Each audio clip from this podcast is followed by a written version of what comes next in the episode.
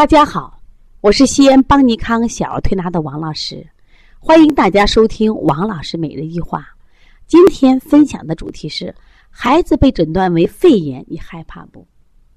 最近呢，春天的天气是忽冷忽热，我们临床中明显接到感冒、咳嗽的孩子越来越多了。提到感冒和咳嗽呀，它确实是一种症状。那么这种症状，如果在中医医院去看病的话，医生按中医的思路给你辩证，怎么判断呀？你这孩子咳嗽了，我来看看是积食咳嗽呢，还是阴虚咳嗽，还是风寒咳嗽，还是气虚咳嗽？你们发现没？咳嗽在后，前面有两个字：积食、阴虚、气虚、风寒，都是他得病的原因。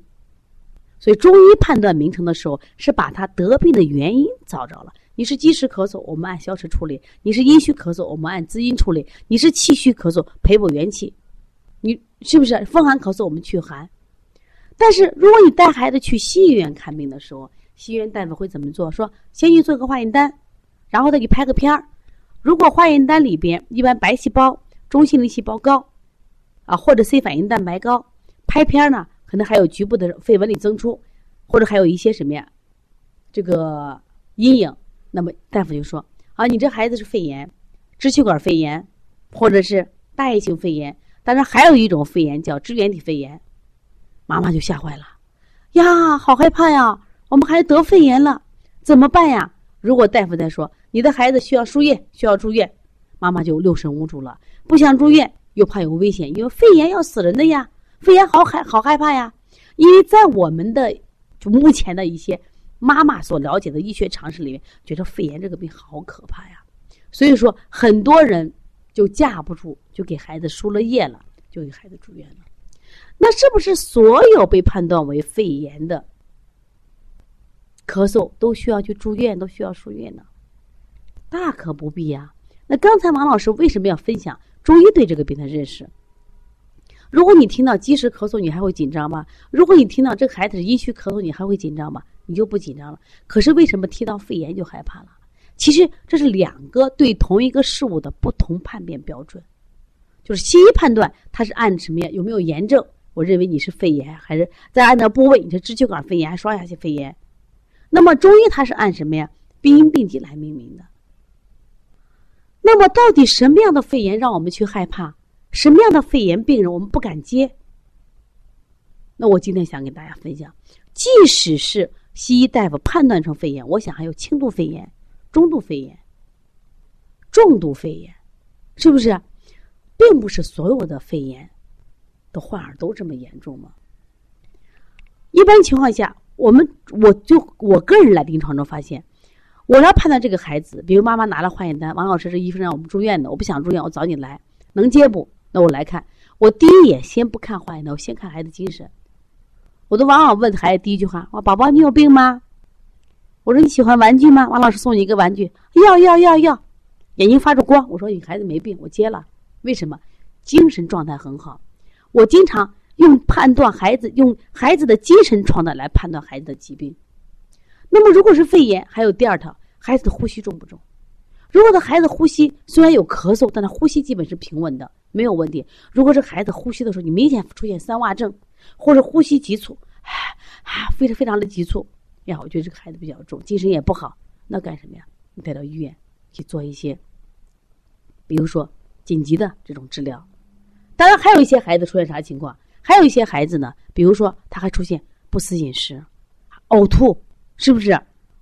昏昏沉沉，那这种孩子，我们说建议到医院再做一个全面的检查，深度检查。这样我们感谢西医的好，为什么？西医现在的医学仪器越来越发达，它完全在诊断某些方面的时候可以超越中医。我们看不到呀，五脏内五脏六腑的问题，它西医能看到。但是有些孩子虽然诊断成肺炎，但是没有那么严重呀。我举一个我们小可心的例子，小可心当时在一家医院呀，诊断成就双下肺炎，就是当时是拍片双下肺炎。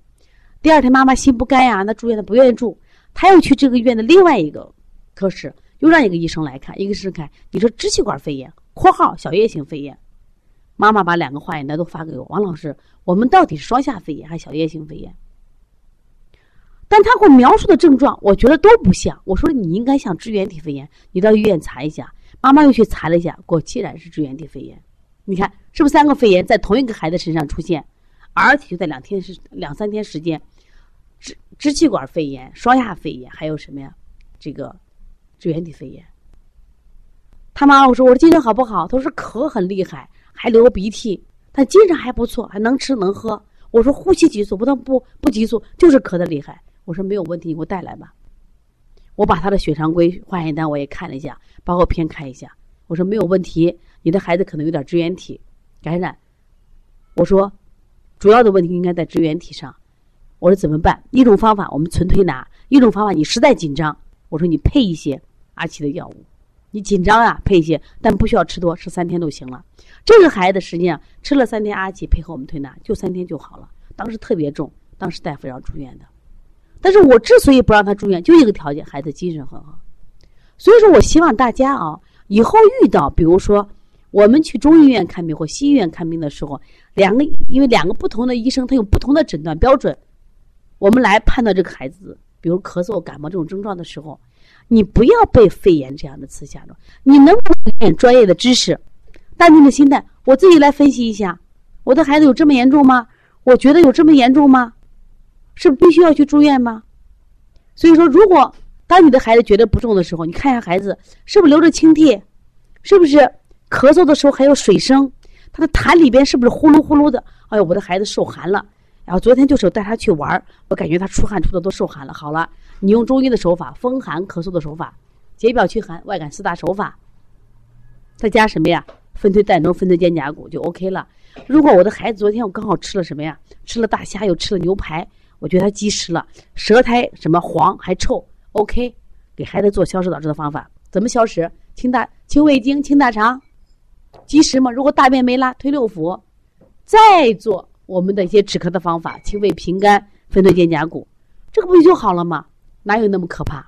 所以说，你既可以用中医思维来判断你孩子的咳有，也可以用西医思维来判断你的咳嗽，二者也可以结合起来。这样当。别人说你的孩子是肺炎的时候，是不是就不慌了？包括我们的现在同行，说我不敢接肺炎呀。我说轻度肺炎就是阴虚咳嗽，就是积食咳嗽嘛。我中度肺炎只要他精神好，我说也可能就气虚咳嗽呀、脾虚咳嗽，为什么不敢接呢？所以本月三十二三月二十六号，邦尼康将针对咳嗽开一场技术论坛，就是不好调的过敏性咳嗽。我们说肺炎咳嗽还有支原体咳嗽。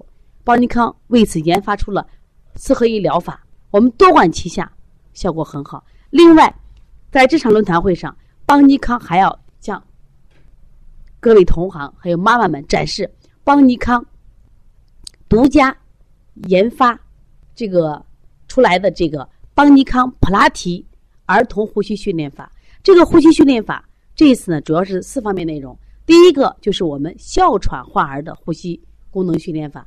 第二个就是咳痰不爽，就是我们为了训练他什么呀，能更好的排痰的呼吸训练法。第三个，凡是患鼻炎、腺样体、哮喘患儿鼻塞的呼吸训练法。还有第四个非常重要，就是我们的孩子老感冒、老咳嗽，肺功能虚弱的，肺功能提高的呼吸训练法。我们只有加强推拿和呼吸功能的训练，多管齐下。我想我们的临床效果会更好，关键是让我们的孩子从此摆脱疾病，少生病不生病。所以三月二十六号，妈妈们包括我们的同行们，一定要安排好时间来帮你看。我想一定让你会有大大的收获，因为每一次邦尼康举行技术论坛，全部都是干货。这次也安排了四天的培训时间。三月二十六号这一天，我们主要是进行是论坛的理论。方法的讲解，包括手法的展示，同时我们也将给大家做一个全面的培训，耳穴疗法、足穴疗法、食欲疗法，还有邦尼康的功能呼吸训练法。